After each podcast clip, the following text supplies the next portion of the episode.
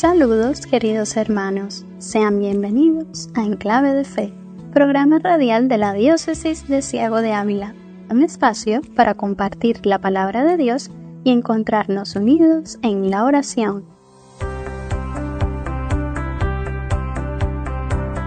En este vigésimo cuarto domingo del tiempo ordinario, la liturgia nos recuerda que desde el Antiguo Testamento viene inculcada en el pueblo de Dios la necesidad de perdonar a los hermanos para poder aspirar al perdón de Dios. De alguna manera estamos obligados a imitar la misericordia de Dios y el saber que debemos ponernos bajo el juicio divino después de esta vida. Nos debe llevar a ser generosos con el prójimo.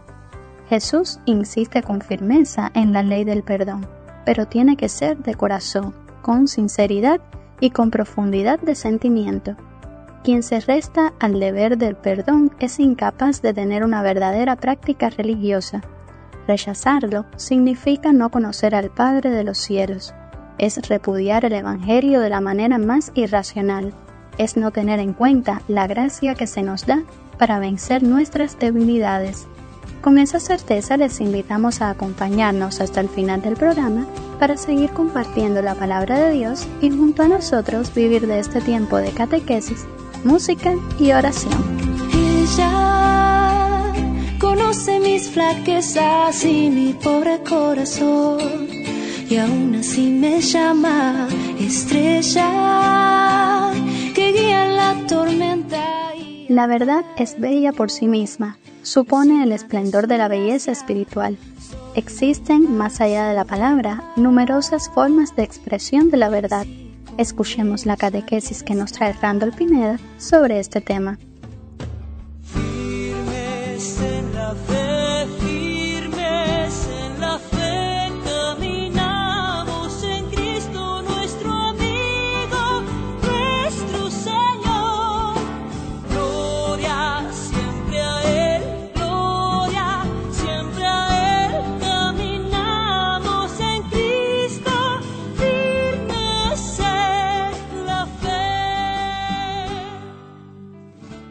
El séptimo mandamiento de la ley de Dios, al exigir al ser humano apartarse de la mentira, se convierte en una exigencia de vivir en la verdad, como hemos visto ya en las catequesis anteriores. Y también llega hasta el cuidado de la belleza artística. Pero ¿qué relación tienen la verdad y la belleza? Santo Tomás de Aquino nos decía que la belleza es reflejo de la verdad porque ciertamente la verdad y la belleza van unidas. Dios es la fuente tanto de la belleza como de la verdad. El arte, que se orienta a la belleza, es por ello un camino propio para llegar al todo y a Dios, que es la verdad suprema. Lo que no se puede decir con palabras ni comunicar con el pensamiento, se expresa en el arte. Es una sobreabundancia gratuita de la riqueza interior del ser humano, en gran similitud con la actividad creadora de Dios, en el artista se unen la inspiración y la habilidad humana para dar forma válida a algo nuevo, un aspecto de la realidad desconocido hasta ese momento. El arte no es un fin en sí mismo, tiene que elevar al hombre, conmoverlo, hacerlo mejor y, en definitiva, llevarlo a la adoración y la acción de gracias a Dios, que es, como ya hemos dicho, la verdad suprema. En resumen, la verdad y la belleza van unidas porque Dios es la fuente tanto de la belleza como de la verdad. En la creación artística, el artista da forma válida a algo nuevo y de ese modo expresa la acción en su vida de la actividad creadora de Dios. El arte está llamada a ser mejor al ser humano, llevándolo a la adoración y a la acción de gracias a Dios, que es la verdad suprema.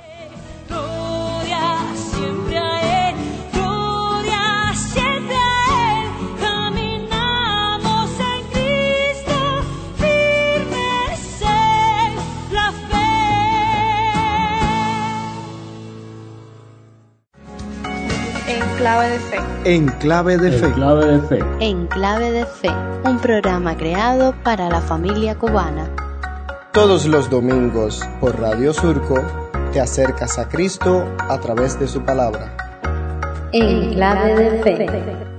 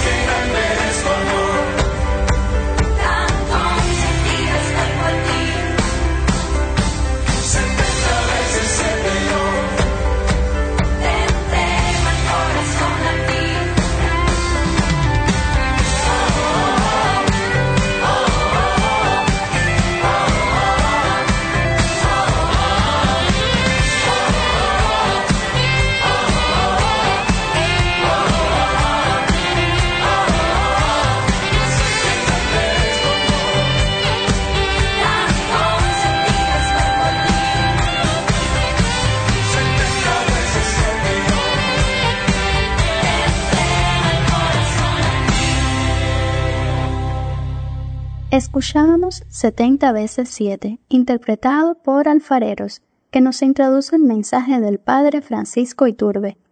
Antes de pasar a la locución, queremos invitarte a leer junto a nosotros en la Biblia el pasaje del Evangelio según San Mateo, capítulo 18, versículos del 21 al 35, en donde Jesús le manifiesta a Pedro que el perdón al prójimo no debe tener límites y que debe ser dado sin cálculo, sin cansancio, tal como lo indica la cifra simbólica de 70 veces 7. Escuchemos atentamente la lectura.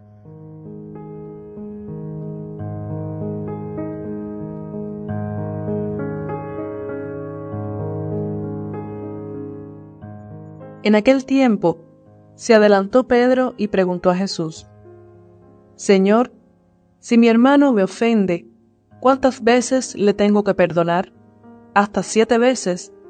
Jesús le contesta, No te digo hasta siete veces, sino hasta setenta veces siete. Y a propósito de esto, el reino de los cielos se parece a un rey que quiso ajustar las cuentas con sus empleados. Al empezar a ajustarlas, le presentaron uno que debía diez mil talentos. Como no tenía con qué pagar, el Señor mandó que lo vendieran a él con su mujer y sus hijos, y todas sus posesiones, y que pagara así. El empleado, arrojándose a sus pies, le suplicaba diciendo, Ten paciencia conmigo, y yo te lo pagaré todo. El Señor tuvo lástima de aquel empleado y lo dejó marchar, perdonándole la deuda. Pero al salir, el empleado aquel encontró a uno de sus compañeros que le debía cien denarios, y agarrándolo, lo estrangulaba diciendo, Págame lo que me debes. El compañero, arrojándose a sus pies, le rogaba diciendo, Ten paciencia conmigo y te lo pagaré. Pero él se negó y fue y lo metió en la cárcel hasta que pagara lo que debía. Sus compañeros, al ver lo ocurrido, quedaron consternados y fueron a contarle a su señor todo lo sucedido. Entonces el Señor lo llamó y le dijo, Siervo malvado, toda aquella deuda te la perdoné porque me lo pediste. ¿No debías tú también tener compasión de tu compañero, como yo tuve compasión de ti? Y el Señor indignado lo entregó a los verdugos hasta que pagara toda la deuda. Lo mismo harán con vosotros, mi Padre del cielo, si cada cual no perdona de corazón a su hermano.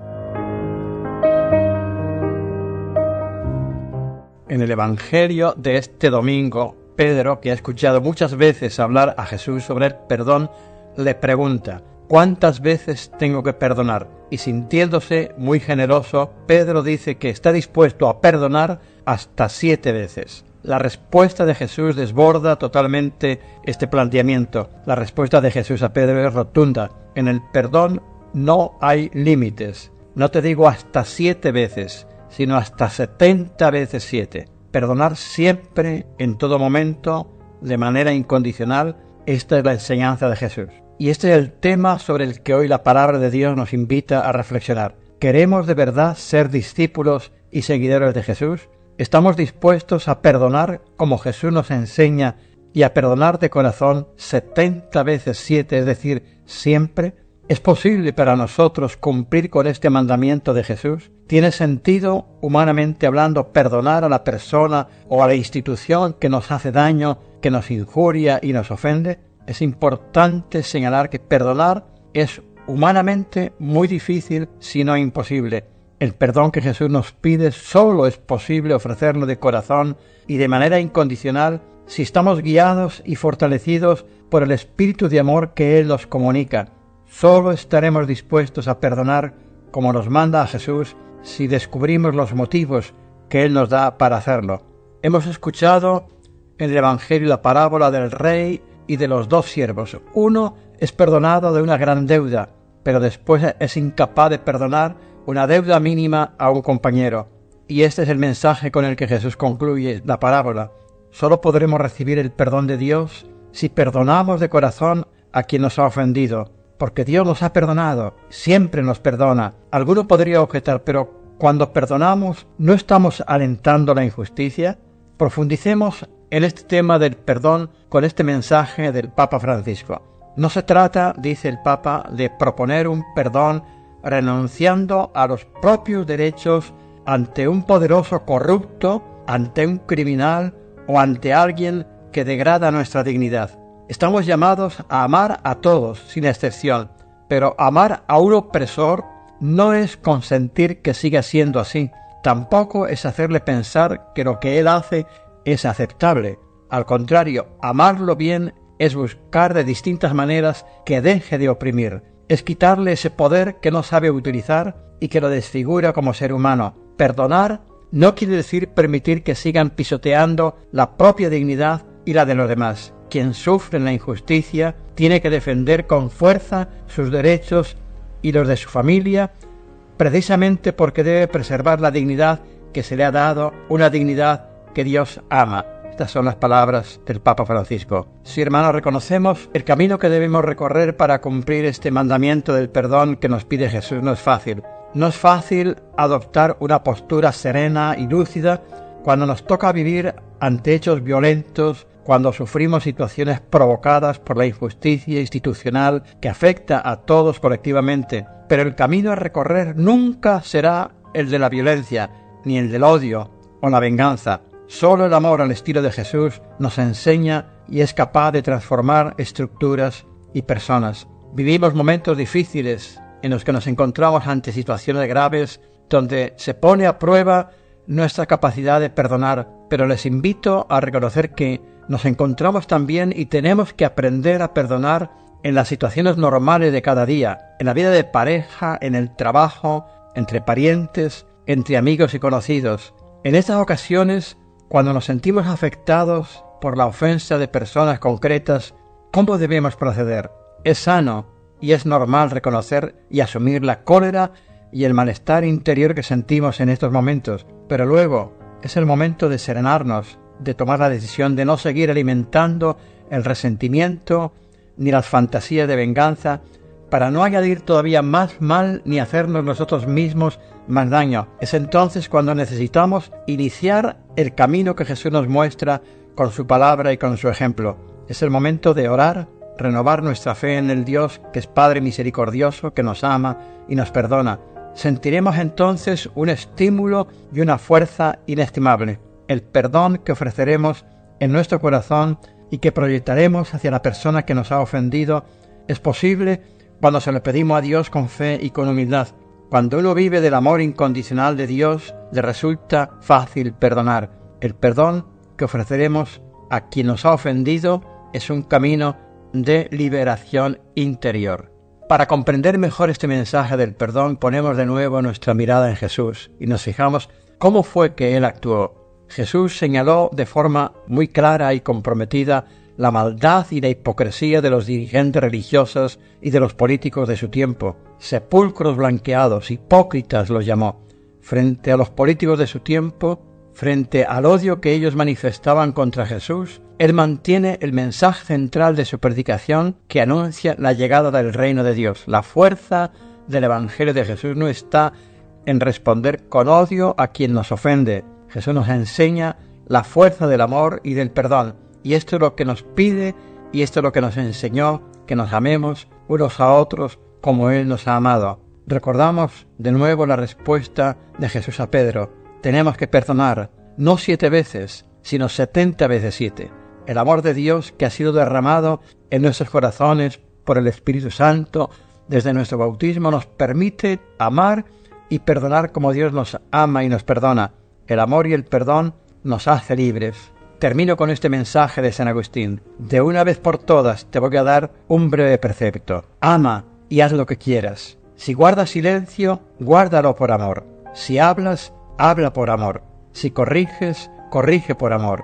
Si perdonas, perdona por amor. Que la raíz del amor esté siempre dentro de tu corazón. De esta raíz solo podrá salir el bien.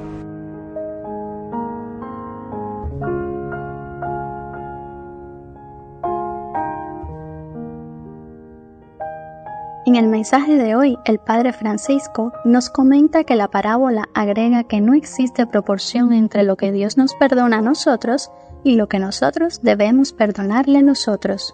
Así pues, con la confianza puesta en Dios, nos unimos en oración junto a un miembro de nuestra comunidad para pedir al Señor su intercesión en nuestras limitaciones cotidianas.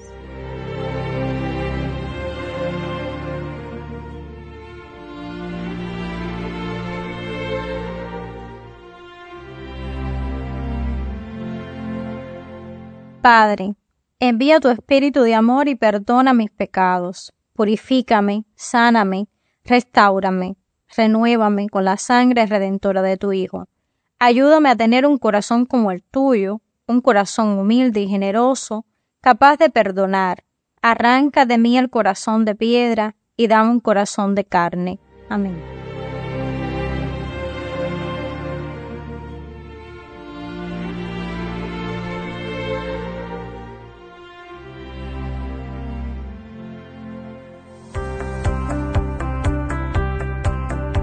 Hermanos, este jueves 21 de septiembre estaremos recordando a San Mateo, apóstol y evangelista, quien escribió el Evangelio que lleva su nombre pensando en los cristianos de origen judío. Ahora les invitamos a recibir la bendición que nos impartirá el Padre Francisco y a escuchar el canto María, interpretado por Verónica Sanfilippo.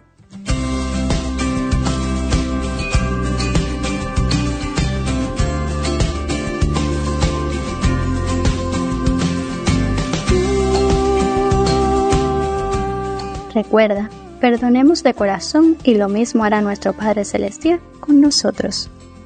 Dios Padre misericordioso, que nos ha amado desde la eternidad y nos acepta como hijos, nos ayude a amarnos y a perdonarnos como Él nos ama y nos perdona. Jesucristo clavado en la cruz perdonó a sus verdugos.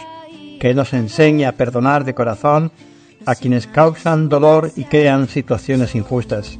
Que el Espíritu Santo los guíe nos fortalezca con su amor para que podamos restaurar en nuestro país y en nuestras familias los caminos de la reconciliación y del perdón. La bendición de Dios Todopoderoso, Padre, Hijo y Espíritu Santo, descienda sobre ustedes.